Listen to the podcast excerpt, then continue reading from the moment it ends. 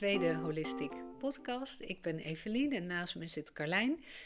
En vandaag gaan we het hebben over een onderwerp dat, waarvan we zeker weten dat heel veel mensen het interessant gaan vinden. We gaan het namelijk hebben over holistisch afvallen. Uh, niet zo lang geleden hebben we een artikel op Holistic geplaatst dat daarover ging. En dat ging compleet door het dak. En we zien ook dat um, meer dan de helft van de Nederlandse bevolking overgewicht heeft. Ik geloof 52 procent. Um, dus het is een heel relevant onderwerp. En blijkbaar hebben we nog geen oplossing ervoor gevonden. Want er is niet één perfect dieet, er is geen afslankpil die werkt. Dus deze tijd vraagt om een andere aanpak. En volgens ons is dat holistisch afvallen. Nou, hoe doe je dat? Dat gaan we je in deze podcast uitleggen aan de hand van een aantal adviezen. En we sluiten af met een persoonlijke tip van Carlijn en een persoonlijke tip van mezelf. Ja, het is denk ik ook wel fijn dat we hopelijk uh, in deze podcast een paar luchtbellen een beetje kunnen doorprikken, toch? Want Zeker. er gaat nogal wat geld in om hoor, in die afslankbusiness. Zeker. En hoe meer je daar op een holistische manier naar kunt kijken, hoe minder je dat denk ik ook nodig hebt. Noem afslankpillen, uh, sportregimes, afslankbroekjes. Ja. Het houdt niet op. Nee, en ik moet je eerlijk bekennen dat ik in ieder geval dat allemaal ook heb uitgeprobeerd. Echt? Ja, zeker. En Hoe oud was je toen?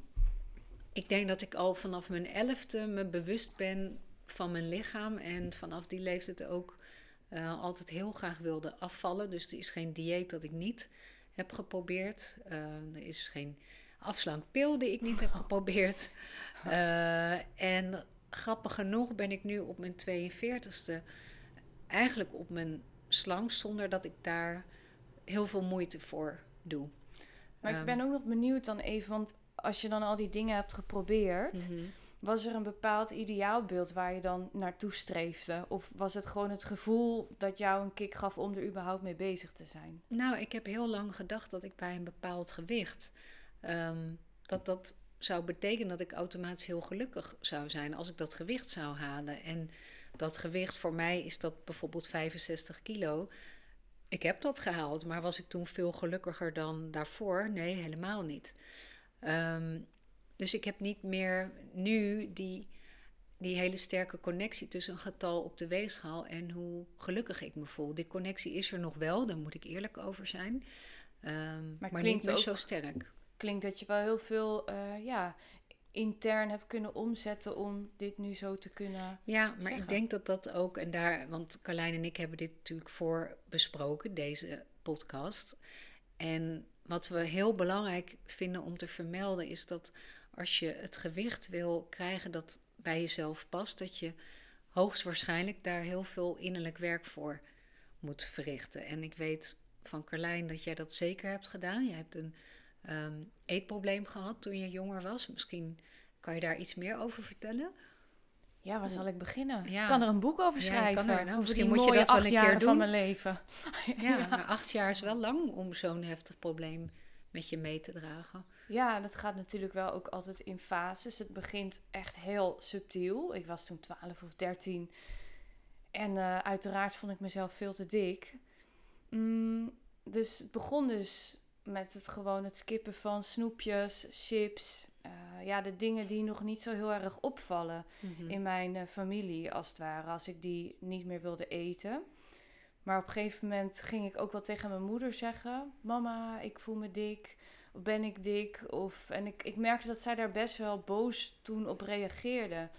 En niet heel begripvol, wat ik uiteraard ook begrijp nu met mijn wat uh, gezondere verstand. Maar op die leeftijd zorgde het er bij mij wel voor dat ik meteen voelde: oké, dit is iets wat ik voor mezelf ga houden. Want hier kunnen andere mensen eigenlijk uh, niets mee. Die worden boos als ik hierover praat, omdat het blijkbaar heel raar is dat ik die mm gedachten heb en die drang. En vanaf dat moment ja, zijn er bij mij wel allemaal geheimen ontstaan rondom eten. Niet eten, wel eten, spugen. Ja, toen ik met overgeven begon, dat was wel uh, oké. Okay. Uh, toen was ik wel echt een grens over voor mezelf. Omdat ik altijd heb gedacht als jonger meisje van... Nou, belachelijk als mensen zo dun worden en we leven niet in een derde wereldland. Eet gewoon een boterham meer. Je gezondheid gaat naar de knoppen. Maar toch heb ik dat zelf ook gekregen. Dus het heeft mij in elk geval heel veel milder gemaakt. Maar ik, vind, ik ben benieuwd naar twee, twee dingen. A, wat was je dieptepunt?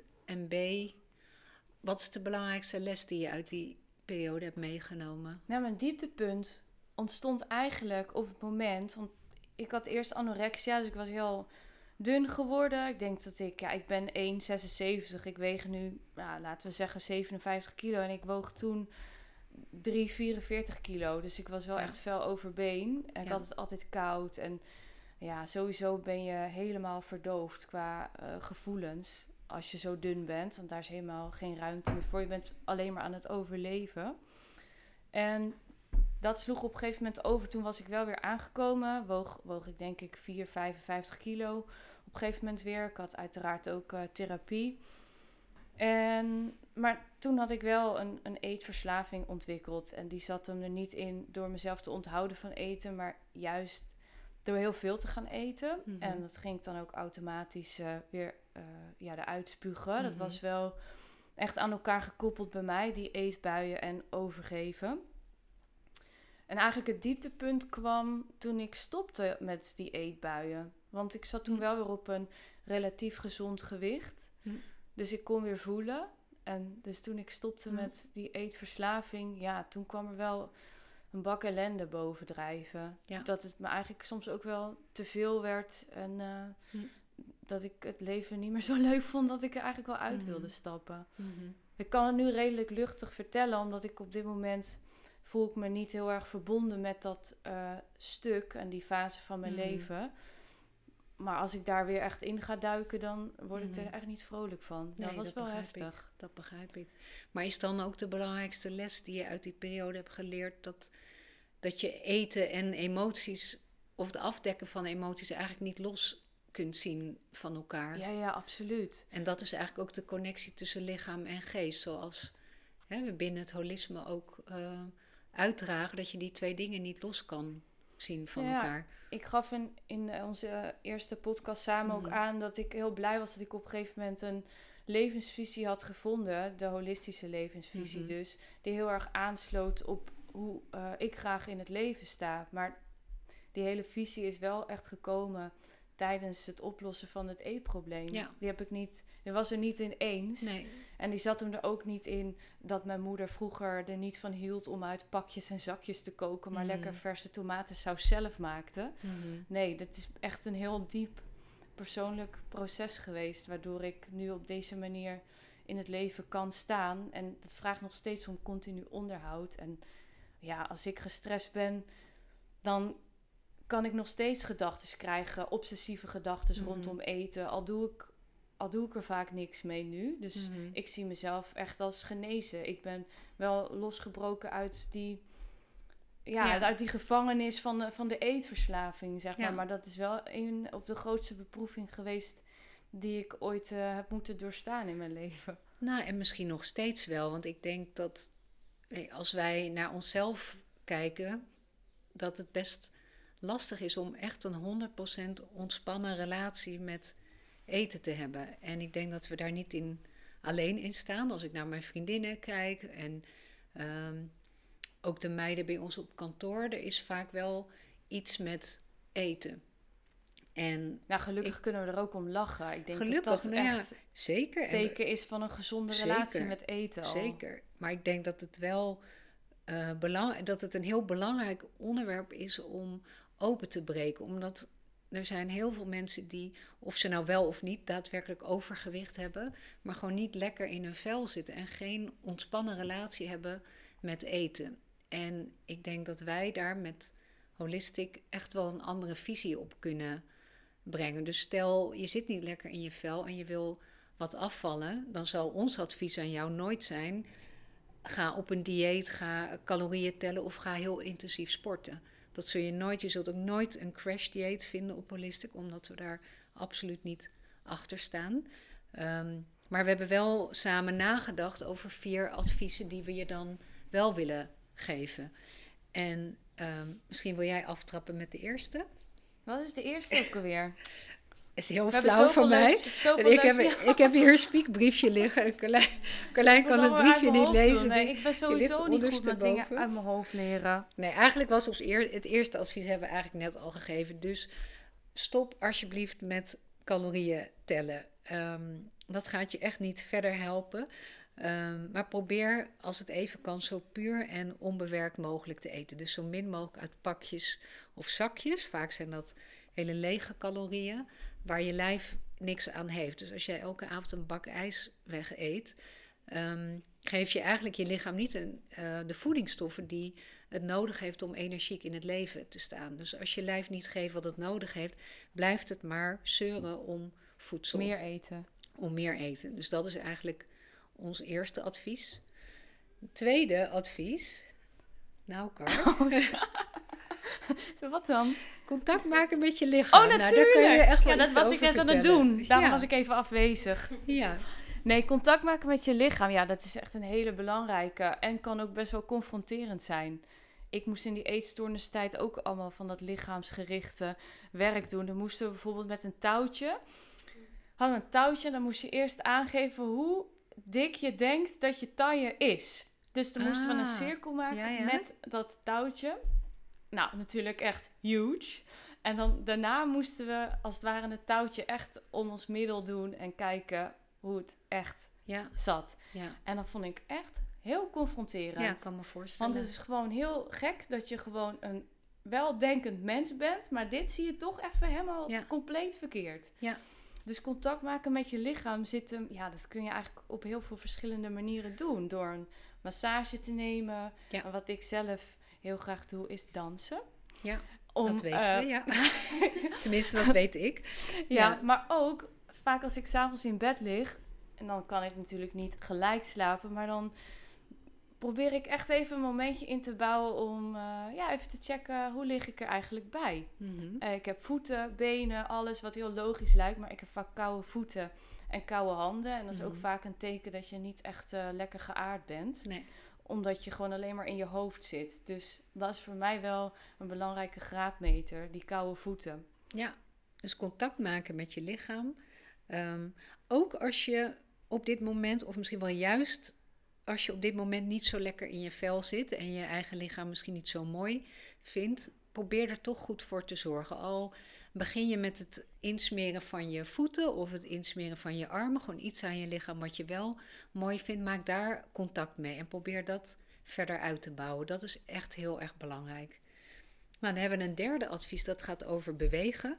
Ehm, ook daarvoor geldt, je zult van ons nooit horen dat je heel intensief moet gaan sporten. Als je dat fijn vindt en je voelt je daar prettig bij, moet je het vooral wel doen.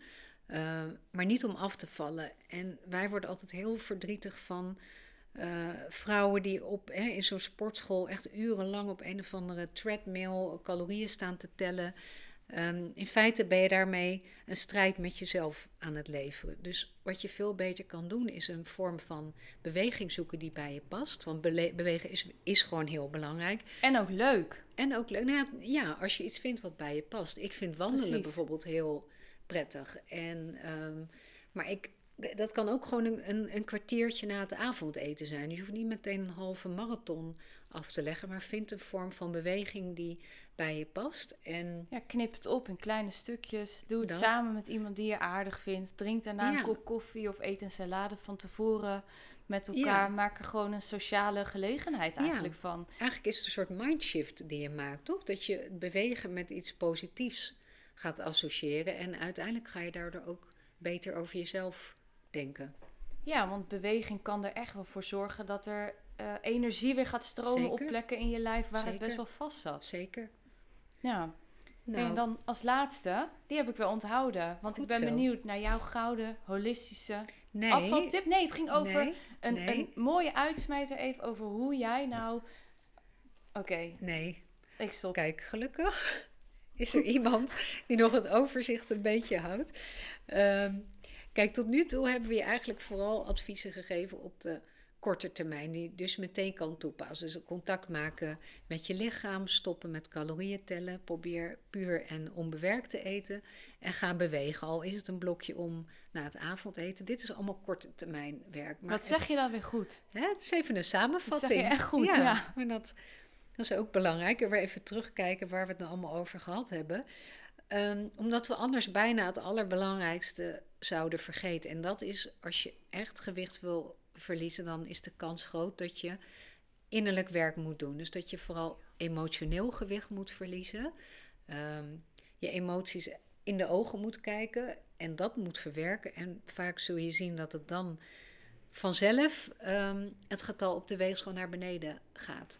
Het is vaak emotionele ballast. Els van Stijn heeft daar ook een artikel over geschreven. Over uh, de samenhang tussen gewichtverliezen en je familiesysteem. Ja, Els kunnen wij verdelen hieronder? Ja, dat gaan we zeker doen. Voor wie Els van Stijn niet kent, zij is familiesystemen-expert. En zij is ervan overtuigd, en wij zijn dat ook, dat je systeem van herkomst, dus je, hè, de familie, de ouders waar je vandaan komt, dat dat um, heel bepalend is voor hoe je nu in het leven staat en hoe gelukkig je bent. En wat Um, waar Els van is overtuigd en waar ze ook een artikel over heeft geschreven, is dat op het moment dat jij uh, de relatie met je vader en je moeder herstelt, dus de, de banden in je familiesysteem aanhaalt um, en de juiste plek vindt in de fontein, dat je dan vanzelf gewicht kwijt gaat raken. Maar daar is een hoop innerlijk werk voor nodig. Eigenlijk is dat weer een aparte podcast. Maar misschien het belangrijkste advies is: ga ja, probeer je, je emoties onder ogen te komen. En je zult zien dat je dan vanzelf gaat afvallen. Heb je dan nu die gouden tip voor mij? Een gouden tip? Ja.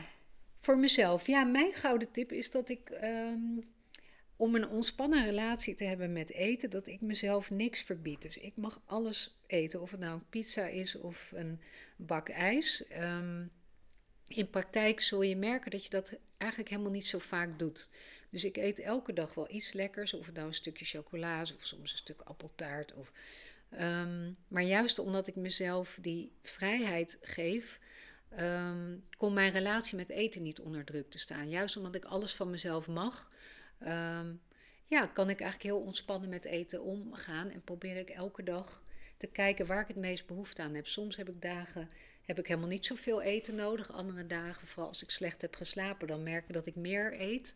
Um, maar uiteindelijk balanceert je lichaam dat zelf wel uit. En kan je best een stuk appeltaart eten zonder dat meteen dat op de weegschaal te zien is. Ben je dan niet bang dat je doorslaat? Dat nee, je juist oh, niet. Ik, meer... nee, ik sla juist niet door. Juist op het moment dat ik mezelf van alles ga verbieden, dan sla ik door. Als ik de hele week niks lekkers eet, dan ga ik vrijdagavond helemaal los. Dus dat is ook een soort natuurwet. Volgens mij herkennen heel veel mensen dat. Maar als ik elke dag één koekje eet of een stroopwafel of een warme chocomel, joh, no problem. Nou, lekker hoor, die instelling. Ja, maar ja, daar ben ik ook 42 voor geworden. Tien jaar geleden kon ik dat nog niet. Nee. Dus ik ben benieuwd wat jouw tip dan is als 33-jarige. Nou, dat ik een beetje de beleefdheid voorbij ben als het om eten gaat. Als ik iets niet wil eten, dan eet ik het gewoon niet. Ja, dat is een goeie. Dus ja. verjaardagen, taart, ja, ja, of als er dan een diner is en dan moet je per se een toetje. Nee, ik ben toch zelf gewoon gezellig? Ja. Ik ben toch niet gezelliger als ik een toetje eet? Nee, ja, soms wel. Maar nee, het gaat er denk ik meer om dat je heel vaak eet op momenten dat je niet per se uh, je lichaam daarmee voedt. Maar dat je eet omdat het, omdat het je wordt aangeboden of omdat je uh, weer tegen een of andere foodtruck aanloopt die, die er eerst niet stond en dat je nu opeens wel daarvan iets eet. Dus uh, ja, ik denk uiteindelijk gaat het erom dat je die, die connectie met je lichaam maakt en gewoon probeert te voelt. Wat heb je nog nodig? Ja, en als, ik er, als ik ergens eigenlijk geen trek meer in heb of ik heb genoeg gegeten, dan. Of je, je hoeft je bord ja. ook niet leeg te eten. Ja, dat, wij moesten dat wel altijd vroeger. Maar, maar ik doe het meestal wel, want ik vind eten wel heel lekker. Jij, sterker nog, jij eet vaak mijn bord ook nog leeg. ja. Dus een beetje ik ben altijd blij als information jij, over... Als jij dagen hebt dat je niet zo'n trek hebt. Ja, I know. I know. Maar... Um, dit nou, was het. Dit was het. En, het uh, verhaal over een ontspannen uh, relatie ontwikkelen met voeding. Ja, en holistisch afvallen en hoe wij dat doen. En, uh, Ik heb zo'n idee dat het laatste woord hier nog niet helemaal over gezegd is. Nou, misschien moeten we er nog een maken, nog een podcast. Ja. Maar luister eerst deze maar eens. Yes. Dat was het. Dankjewel, Dankjewel. voor het luisteren.